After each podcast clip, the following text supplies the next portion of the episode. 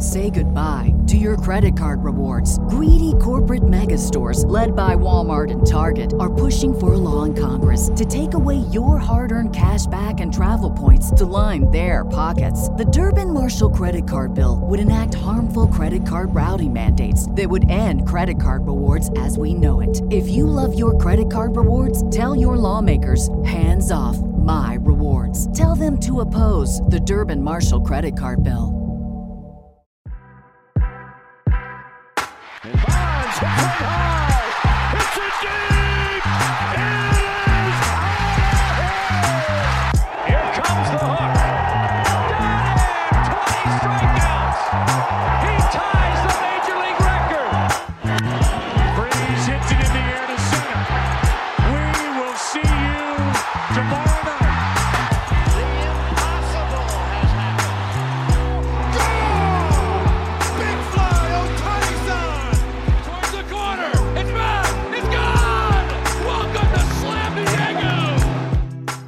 Rules. Rules. Culver's is great, dude. I'm No. so sick of you, Aram. You got Fink into it too. I heard you guys called me artsy, and I am, and I take that as a compliment. But like, how can you? That I said it feels dangerous to slander, to defame a fast food burger without having a fast food burger. Like, oh, Culver's sucks. I've never had it. I've never heard of it, but it blows. Why, It- Peter? It's called a butter burger. Yeah, it's good. Sounds like scary. Not just it sounds gross. It sounds not only bad but detrimental to your health on top of it. A butter burger? Is coming to see your friend Jack in the Midwest like at or near the the top or middle or even bottom of your list? It is at the top of my list, and we're gonna go to Culver's and we're gonna do a review, and we're gonna see truthfully whether it's actually better than In and Out. I can understand you liking it. If you just like, for example, the way Aram brought up BurgerFi, he wasn't like, this is much better than In and Out taking a stance. He's like, it's down here in Florida. I'm a big fan of it. It's something you should try. That's re- that's reasonable. You coming on here saying it's better than In and Out is blasphemous. It's blasphemous. It's terrible. It's a bad take. I just I respectfully disagree with you. It's fine. Um, all right, so we're gonna do that, and I, I think a really unique and never before seen way to go about it is like if we get out of the car and you're standing outside and you you pretend that you're only going to take one bite and then review it, but take more than that. But before Ah. that, you say one bite. Everybody knows the rules, right? Like That'd even though so nobody funny. knows the rule right away, That'd be so funny and great. that'd be so good. We're not ripping anybody off, are we? No, I don't think so. Just. Baseball Show for Thursday, February 23rd. We're talking about rules in Major League Baseball. I also want to talk about one in minor league baseball. And um, you you said you've been getting a lot of questions. You've been getting a lot of like replies on social media, whether it be YouTube, whether it be um, you know TikTok, Twitter, Instagram, all that stuff. And uh, I said, you know, Taylor Davis and I talked about it on one of Just Baseball's new podcast, Show and Go um, because Taylor saw a bunch of it. He he caught with the automatic ball strike, which I want to talk about at the minor league level. Um, in Charlotte, he's also seen, you know, minor league baseball had uh, some shift regulations. We didn't have that in AAA, but we have the pitch clock, which is a game changer. Um, so it's fresh in my mind. I'm ready to talk about it. We'll go one by one here. Um, we can start with bigger bases. Do you want bigger bases? Yeah, I just think it's cool in general that MLB is changing the rules. Um, and normally that sentence wouldn't come out of my mouth because normally when MLB institutes new things, they often don't go all that great or they're not often well received initially. And I assume that some of these rules initially won't be well received. But that's why I really wanted to have this conversation, go over the new rules and talk about why some could end up being complete game changers, like you said. But also, I want your opinion on some that you might not necessarily like because not everything is going to be perfect. But after looking at the rules, listening to you and Taylor, and also listening to guys like Jeff Passan, I was even listening to WFAN with Michael Kay. And there's a lot of positives, but there's some negatives, and I'm excited to go over them because they will affect our game moving forward. Get the outlet right. Michael Kay is not on the fan, baby. He's not on FAN. Michael Kay. Show. I watched It's it on E ESPN New know. York. I don't know what I'm doing. I watch it on YouTube. So You doofus. You used to be on the fan, New right? York resident doesn't know what channel, doesn't know what station the Michael Kay show is on. I don't have a car. Crazy man. Who cares, dude? Pull it up. You know what? Yeah, you watch the video side. It doesn't matter. Um, Yeah. what is that? Does does Yes pick up the Michael Kay show or does SNY pick up the Michael Kay show? I'd assume yes. I'm- yes. Yeah, it has to be yes. I don't watch it on yes. I don't watch it. I just watch it on YouTube. It's You great. Yeah, these little segments. It's much better. You crazy man. Um, And if you're Yeah, I watching this on YouTube, hit us with a like, hit us with a subscribe. Because a lot of people they watch this on YouTube and they don't even listen to the podcast stuff, even Yeah. though it's very similar. yes. It- well, it's the same exact thing. You hear the same Uh, words. You just don't see our faces. Sometimes there's Sometimes. secrets. Uh, sometimes we do show and tell. You're right. Now, the thing with baseball, I think baseball people will say, oh, if it ain't broke, don't fix it. It was broken. Like Yeah. baseball was broken. There were some serious issues. Pace of play was a serious issue. I think reluctance to put the ball in play was a serious issue. But the reason I want to start with the bigger bases, it, Taylor said, wait, you're forgetting one at the tail end of us talking about it. And I said, which one? And he said, bigger bases. And I said, "Do you care?" And he said, "No, dude, I don't care. I think it's I- it's I understand the idea of making it a larger surface area for guys to step on to limit, you know, injuries and, and stepping on each other's feet and all that stuff, but like who cares? It's not going to change stolen bases. That that's what I was curious about because I saw that one and my first instinct was, all right, I'll scroll right past this one because like who cares? But then there was another part of me that said, well, will this impact stolen bases? No. Will it make guys more likely to run? Maybe that doesn't actually lead to more stolen bases, but is there a small part of their brain thinking I might have a better shot of stealing this base? It might not. I'm, I'm curious if you've seen anything or if you've heard anything because everything I've heard won't really matter. But I had the question, so I'm asking the question. I, I think Donald I think Josh Donaldson may go 30-30 with the bigger bases now. Fuck him. I'm so, It doesn't Did you see his thing? Like he was going viral on shorts. Oh, No, it wasn't shorts. It was high baseball pants with crew socks. So he just had half of his calf showing. I thought it was. It looked like pinstripe shorts he was wearing. Obviously, they're baseball pants, and he like hikes him up, but they looked like shorts. And I see him striking out against Clarke Schmidt in spring training. Like, I know there's people on social media trying to bring him down, but it's working. Like That it's working. I see the videos. loud. It's working. I yeah. It's. I hate it. Yeah, no, it's got it's got zero. I think different zero difference will be made with the bigger bases. I really don't think so. Like maybe a guy has that, you know, teensy bit of confidence, like, oh, I have two more inches uh, that that I can get my fingertip on, whatever. Uh, I I don't think that it's going to impact absolutely anything. Uh, the one, injuries. So it's it's a good thing, right? You would say Yeah. positive. it's fine. Yeah, It's it not a doesn't matter. negative. It's not a Yeah. negative. It's like Okay. okay, who cares? Okay. one of them that I, I'm really torn about, I want to save the pitch clock, is the shift rule.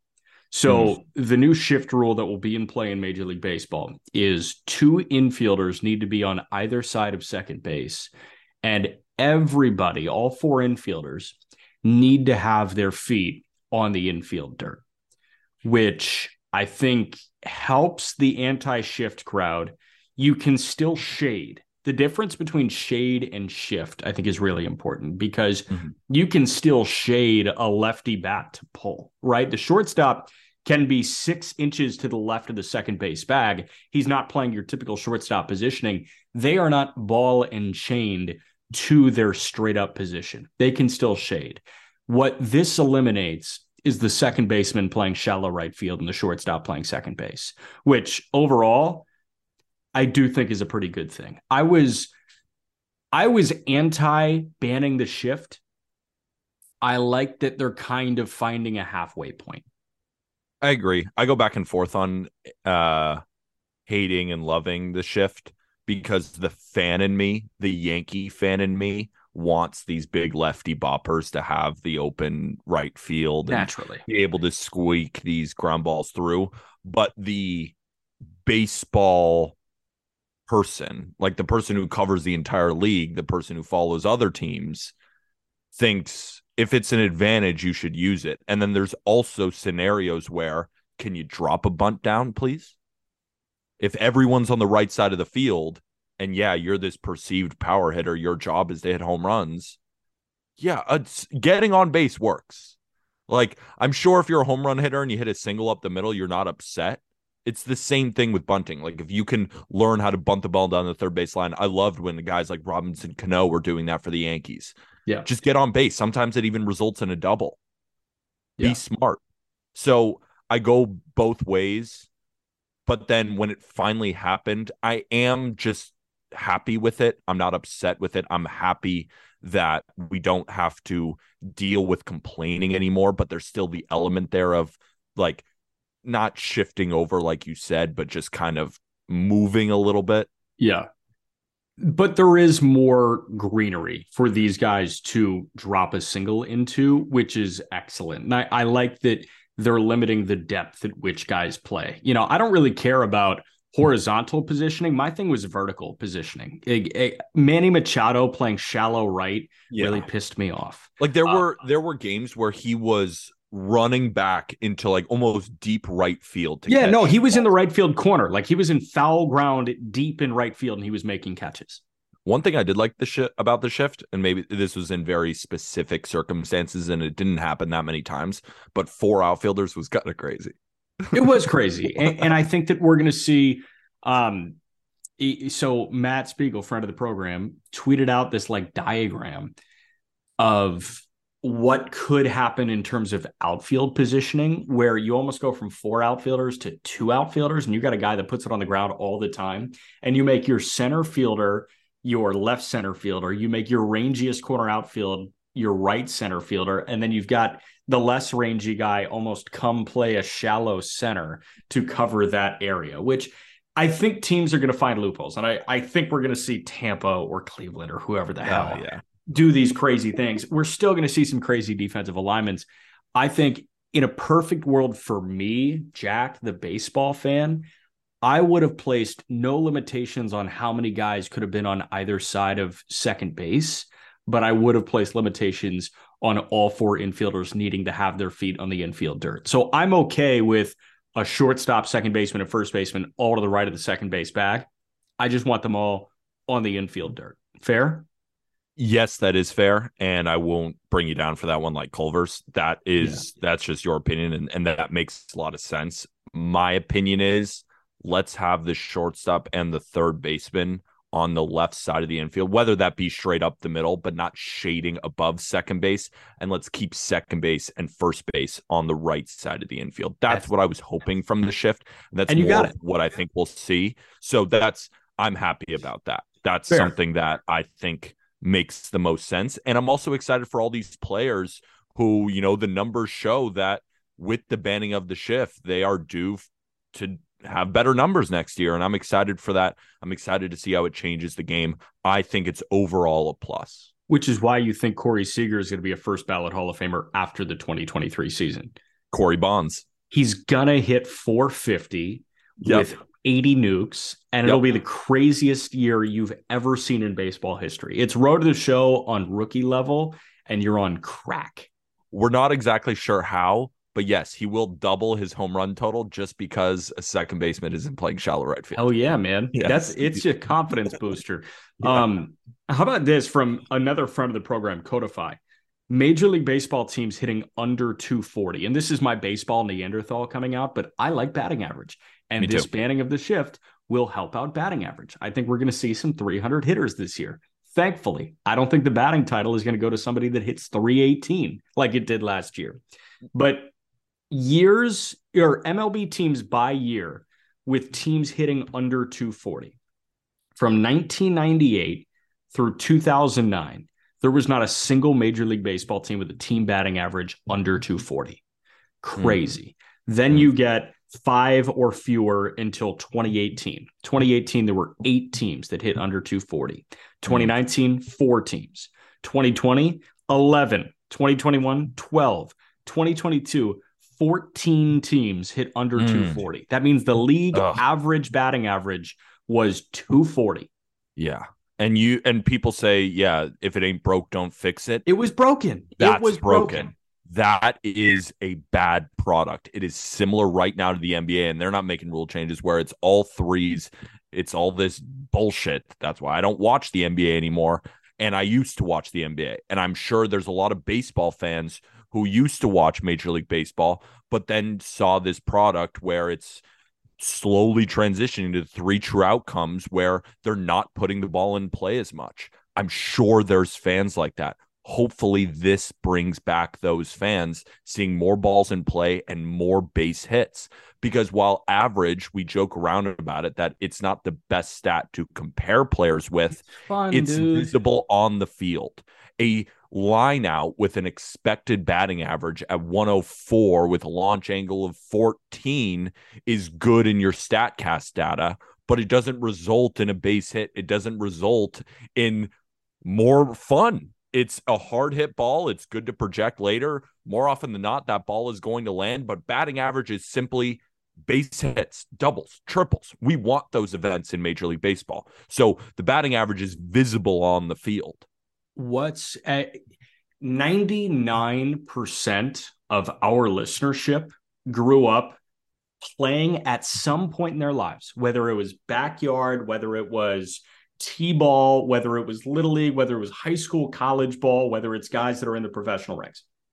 99%, maybe higher than that, of our listenership played baseball or softball some point in their life. So I ask you this as the former player, whether it was former T-ball or former college player, what was more fun, a single or a walk?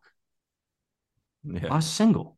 What's a better what made you sleep better that night? If you went 2 for 4 or 1 for 4 with a walk? two for four and You like know what I mean? close. It's like hits feel good. Walks are the worst thing to watch in baseball. There's nothing I hate more than walks from a pitching perspective, from a hitting perspective. And I think we're going to get less of that here because guys are more inclined to put the ball in play. Because a Kyle Schwarber, he's not going to take a billion pitches waiting for the one that he can lift to right field. If he thinks because that that's he the can- only way he was able to get hits. Because if he hits the ball on the ground on the right side, it's getting gobbled up by eight infielders. Exactly. So I think guys will be more naturally inclined, like their hitting instincts will come back. And it may not be this year, it may take two or three years, but I think guys' hitting instincts are going to come back where instead of, oh, that was a good pitch to hit, but that wasn't my pitch to hit. If they see a pitch to hit, they're going to swing at it. And we need more guys swinging at good pitches. Exactly. And that's why this is a plus. Now, you made a great point. It might not immediately show up opening day. No, but but it's habits are something hard that to will break. Make, and it's something that will make our game better. Yes. You you ask somebody to stop biting their nails, it may take a year for them to stop. You know, they they may uh, when I was in elementary school, I, you know, I, I still am a nail biter, but when I was in elementary school, I put clear nail nail polish on and I like developed a taste for clear nail polish. It was it was that Oh, bad. And I was just like, okay, so this isn't going to get solved overnight, right? And it's instinctual. If you want to quit a social media, if you take Twitter off your phone but only have it on your iPad, every time you go on your iPad, you're going to open Twitter, right? Habits are hard to break. So a Schwarber, a Gallo, a Seager, it's going to be hard to see a pitch on the inside and maybe low where they feel like they can hit it hard, but maybe on the ground and not think, oh, I got to lay off that. Right. It, it's going to take a little bit for their natural hitting instincts to come back and play. But I think this is a great start. Grade the new shift rule for me A plus to F. I give it an A. I Yeah. thought it was great. I think it's a great thing. I think it's overall a plus. I think you're splitting hairs if you're finding a way to give it like a B or a B minus. Um, I don't think it's an A plus because it's not perfect, but it's an A. I'm very excited for it. I think it makes our game better. That's a 94%. So my personal preference will make me give it a B plus because again, I would not mind if there were three infielders on a certain side of the bag. So that's the only reason I go. give it a B plus. So And that's totally fair. But My opinion good. is what it is. So I'm happy. it's good. It's something that we added that will benefit the game. Exactly. Pitch clock. A Mm. plus, A plus, A plus. I have watched it for the last year. It is awesome. I cannot wait for this to be a part of Major League Baseball moving forward. 15 seconds between pitches with nobody on. 20 seconds between pitches with a runner on base. Kenley Jansen was taking over 30 seconds between pitches with a runner on base. It's a problem, man. And I noticed it so drastically. And we were talking about this on Show and Go. I, I noticed it to the nth degree when we had a major league rehabbing pitcher. So you've got a reliever. David Bednar had a re- had a rehab assignment. Luis Castillo had a rehab assignment that I was calling. I want to take Bednar for example because Bednar threw in the fourth inning. We had a classic AAA guy work with the pitch clock. Game was flying by. We were through three innings, I think, in I don't know, 30, 35 minutes. Like they are max five minute half innings. Bednar's inning was a one, two, three inning, and it took about seven minutes. Mm. There's a massive, massive difference. I couldn't be higher on it. Um, I've seen it firsthand for a year. Any questions that you have, I will try and answer. Fire away. No, I mean, I don't have that many questions. Um, more just I heard you and Taylor talk about it on Show and Go. People who have not only been in the physical games, but have then called the physical games. So that's why I definitely go check out Show and Go. That podcast is awesome. Great insight from both sides of the ball. So heard A pluses from both of you. Then I was listening to the Michael Kay show when they had Jeff Passan on. They had Buster Olney on.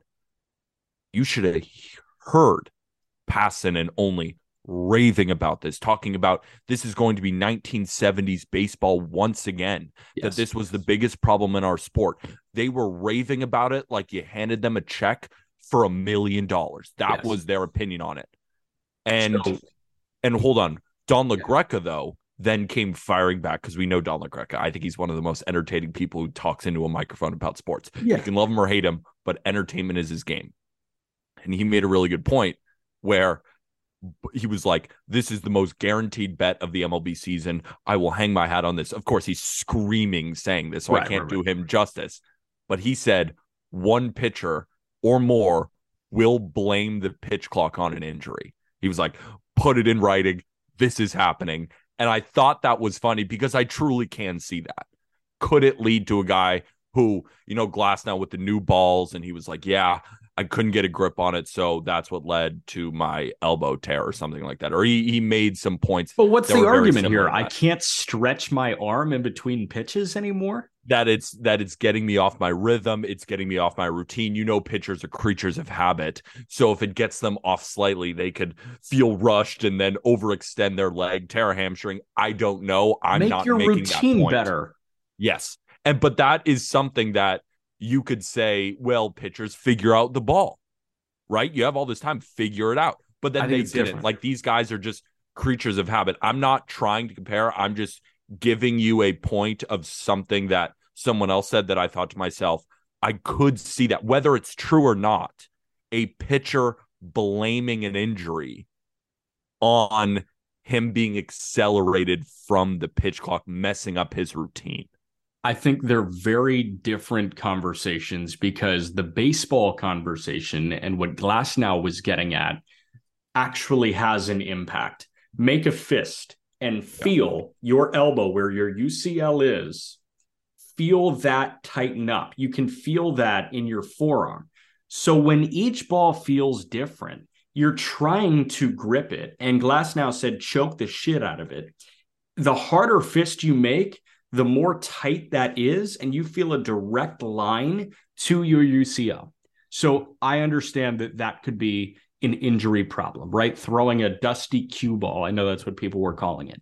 Um, with this one, what routine takes more than 15 seconds for a pitcher? The only guy is like Stephen Strasburg.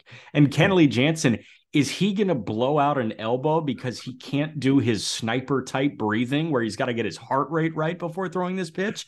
Bullshit. I don't care, man. I saw so many pitchers that benefited from this. And tell you what, I heard more negative reactions to the pitch clock from the hitter than the pitcher mm. because the pitcher has the advantage. When they are on, when they are pounding the strike zone, when they're feeling it, all they want to do is get the ball back and throw it again. They want to be in attack mode. They want hitters on their heels.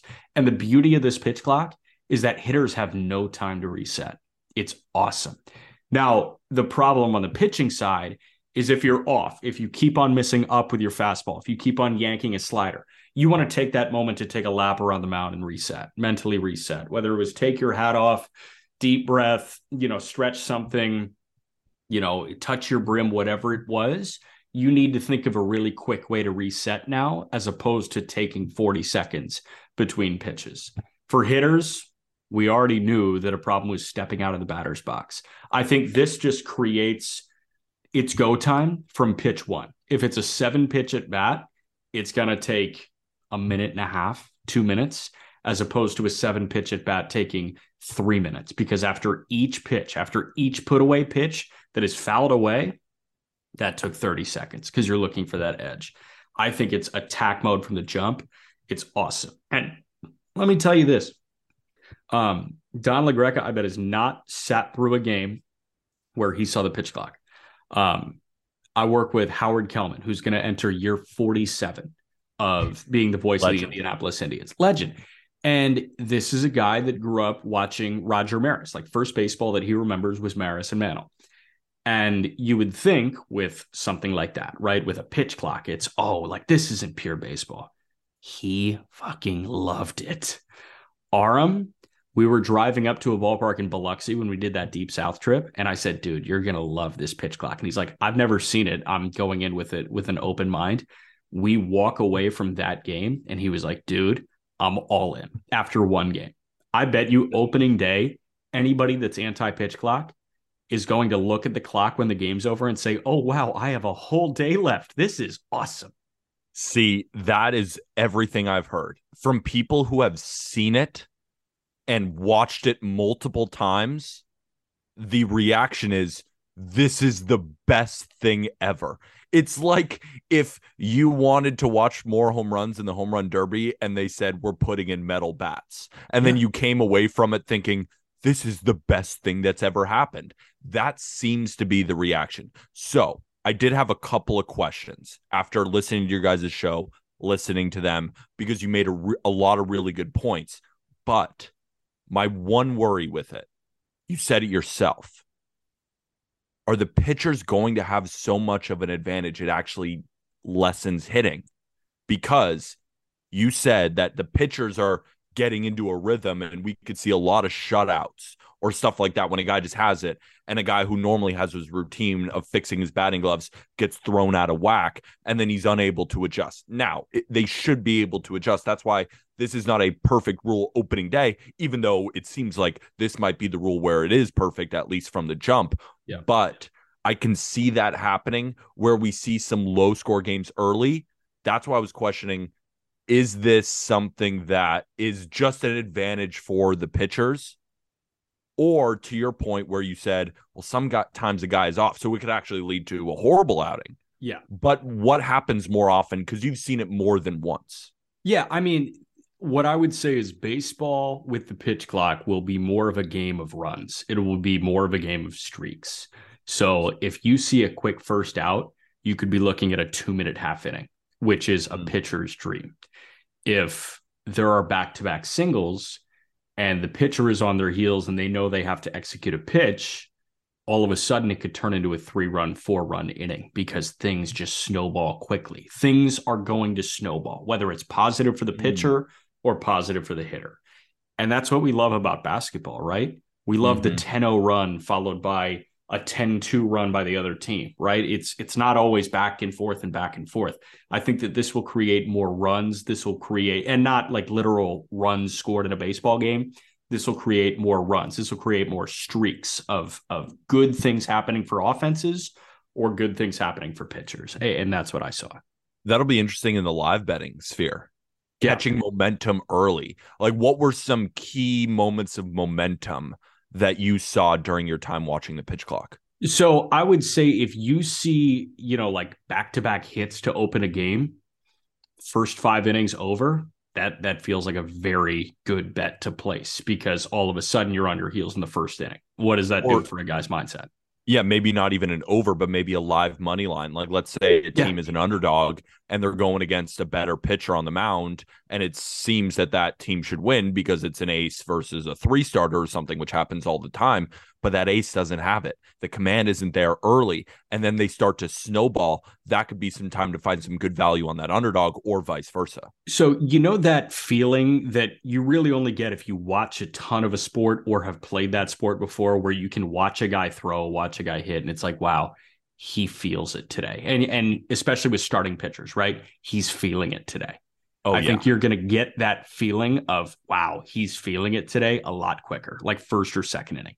That's what I look at almost every single game when I'm starting and and if I open it up to live bets, something that is very easy. This is not all of it, but just an easy pointer to just kind of get you rolling if you're interested in this sort of thing.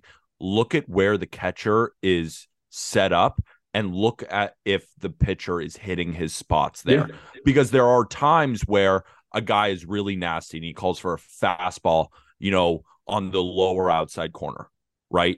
But then he throws a fastball up and it's middle and he gets a strikeout. He didn't hit his spots. He might be a little bit off. He might have gotten a little bit lucky there by not hitting his spot. But let's say he gets um, a base hit, but the catcher called for that fastball low and away and the hitter just got a good piece of it. That doesn't mean the pitcher is off there. So those are just easy things to watch. Look for where the catcher's glove is set up. If a pitcher is hitting his spots early, that's normally a good sign.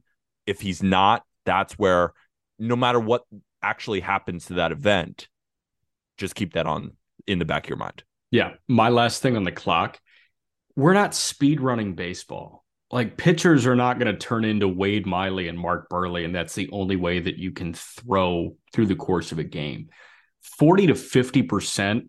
I bet actually, now that I think of it, maybe north of 50% of guys in Major League Baseball already fit into the time constraints that will be set. All this does is get the slow motherfuckers to speed it up, which is exactly what we need it's exactly what we need. I had um, one more question too um, about the pitch clock. So we've seen it in college so far. Um, I'm I, I don't watch a lot of minor league games. That's what the automatic balls, the automatic strikes, yeah, the automatic balls, automatic strikes. We've seen it in college. There's been some hoopla about it but it's not been to the point where it's so egregious or anything. And I, I kind of like it so far. It adds an element of, oh my God, we just got screwed. Get in the box. Right. It, it adds that level of like anxiety and nervousness of we got to get in the box. We see the pitch, pitch clock going down. So I actually like it, but I could totally see hitters and pitchers being super, super annoyed at it. Right. Is that a part of the rule? And how do you think that it'll affect Major League Baseball? Yeah, so the players obviously hate it, right? Like the players yeah. hate the violation. They like the clock, but when the clock doesn't work for them, they hate it. They're like, "What is this?" I guarantee you, Madison Bumgarner is gonna gonna issue an automatic walk, and he's gonna throw a temper tantrum. And by temper tantrum, he's just gonna look like he hates life, which he always looks like. And yeah, I mean, it's gonna be Madison Bumgarner. We know that. It's going to be Madison Bumgarner that issues an automatic walk and raises hell about it. And we're gonna get every article from every outlet ever of Bumgarner saying, This is stupid. I'm done. Um, but yeah, man, I mean, it's really frustrating for the player. What I will say is it's also confusing for the fans sometimes as somebody calling the game. There were points where both Howard and I were like confused as to what was going on. Right when a guy starts walking away, it's oh that was an automatic strike three call. Um, so I, I think that there is like a teensy bit of confusion. I think that year two for me, it's probably going to be a, a bit easier to detect, but it might be a full year where you're just like, wait, what just happened? If a guy's taking his base and just know that it's probably an automatic ball call. Um, the other thing that I think players understand, but you don't want to test it too much, is on an umpire by umpire basis, their level of stringency changes. So I saw guys that were very strict with it. Like if a guy wasn't looking like he was ready to hit at nine seconds, um, they would call the automatic strike. But there were other umpires where eight, seven, and now a guy's ready and they wouldn't do anything. So I, I think hmm. it'll vary on an umpire by umpire basis. That can get dicey. Dicey because when Angel Hernandez is a dick. Yeah. Ugh. I don't want to put more power into the hands of some of these people. Some of them are amazing. Yeah. Some of Pat them Hoberg, King. ma- Pat Hoberg, King. Some of them make me want to drive a spear through my television. Angel Hernandez, Spear TV. I was hoping not to name them, but you did. And now we're here. Yeah, Yeah. Angel Hernandez is an easy scapegoat, but there are more of them. And there are more of Pat Hobergs out there who do a really, really good job. One more question I had, and maybe this isn't even pertaining to the pitch clock. This might be a new one that we're transitioning to. Yes, I'm trying a new Challenging, shampoo. Does it look good? challenge, Yeah, it looks great. Challenging balls and strikes, right? Because we saw that in the minor leagues with Jasson Dominguez, that viral video where he. Yeah, it was in the fall like league, this. yeah. Yeah, it was in the fall league, and you know he challenged a strike call. I think it was strike three, and I think he won it. Not sure if he won, but Yeah, it was a, it was a three-two pitch. He was called out on strikes. He challenged it. He won and he walked. Okay, is that something we'll see in Major League Baseball? Not this year, but that's something that we're going to see in minor league baseball. And when you come out to Indianapolis, you are going to see the ABS system. So that is the big ad. And that's the final rule that I wanted to talk about and the only minor league rule that I wanted to talk about. So every AAA ballpark is going to have some sort of automatic strike zone.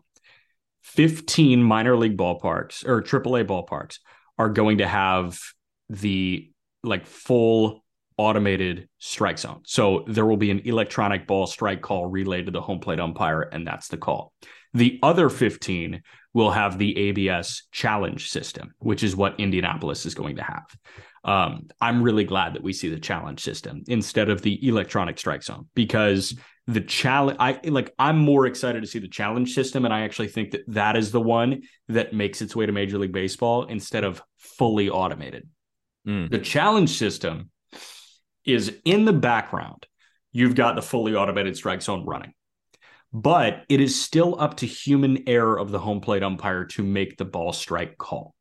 Think of tennis. If you watch a Grand Slam that isn't the French, I think the French is the only one that doesn't use it, but the US Open, Wimbledon, uh, and the Australian Open, if you watch, one of the players can challenge and you see the replay of the ball landing near the line and it shows in or out. That's pretty much what happens. So I think it's like three challenges a game. I don't know the exact number of challenges right now. I will have that answer before March 31 because I'm going to have to know.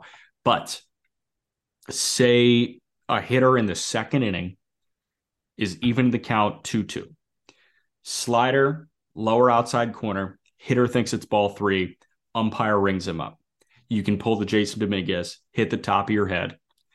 Then on the Jumbotron in center field or wherever it is, they will show what looks very similar to that replay in tennis, where you see, and, and you see it a lot on, you know, baseball TV broadcasts where they'll they'll show like the automated strike zone and the flight of the ball if it clicks if it clips the strike zone or anything like that. That is exactly what you will see. That's what the player and umpire will see. And if the ball does clip the outside corner of the strike zone, then the call stands. If it Hmm. does not, then the call is overturned. It's three and two. I like it. I I, like it am a fan of it. One last question: What levels of the minor leagues is this going to be available on? Just AAA, AA two, all levels? Where That's a good question. It was so fully automated was around in low A last year, I want to say. Um, there were a couple places with fully automated strike zones, like Charlotte had a fully automated strike zone.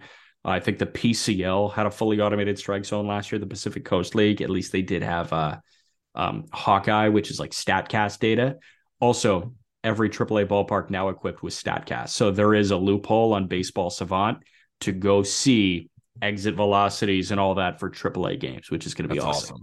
But um, yeah, eh, the the big ruling for Major League Baseball was every AAA ballpark will either have the automated strike zone or the ABS challenge system. So if you do want to see it at play, tune into a AAA game.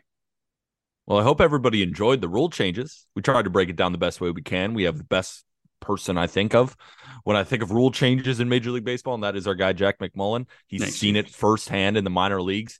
He has a podcast, Show and Go, which you should go and check out with Taylor Davis, who is a career big leaguer. He's a career minor leaguer. He's been up and down. He's been everywhere in, in Major League Baseball and in minor league baseball, and now has been the physical catcher in these type of at bats Make sure if you want to know anything more, if you want to see his insight, definitely go check out that episode and continue to check out those episodes. It's awesome insight. They have player player interviews all the time. This will definitely affect the minor leagues.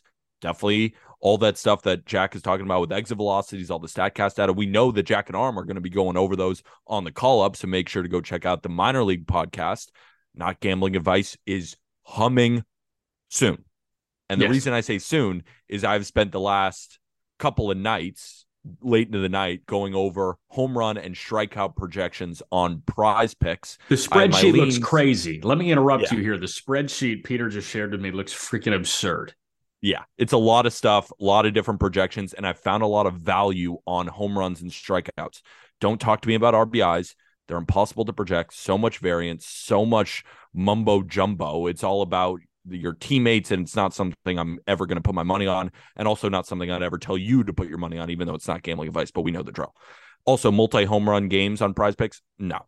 Home runs, strikeouts, those are something that we could project. Those are something that we can tangibly look at and make money off of. If you want to be a part of that, make sure to download Prize Picks. Use code Just Baseball. It is in the episode description. Full 100% deposit match. We're going to be playing so many season long props because I see so much value and I'm just buzzing right now. College baseball, we got it. Making bets. We know the drill. Get your Just Baseball merch. It's in the episode description. Best way to support our podcast. If you don't want to spend a dime, no worries. If you could rate us five stars on Apple or Spotify, as well as leave a like, hit that subscribe button, and comment some of your problems or your favorites with the rule changes. All watching on YouTube, way too close for Jack's face. But with that, thank you, everybody.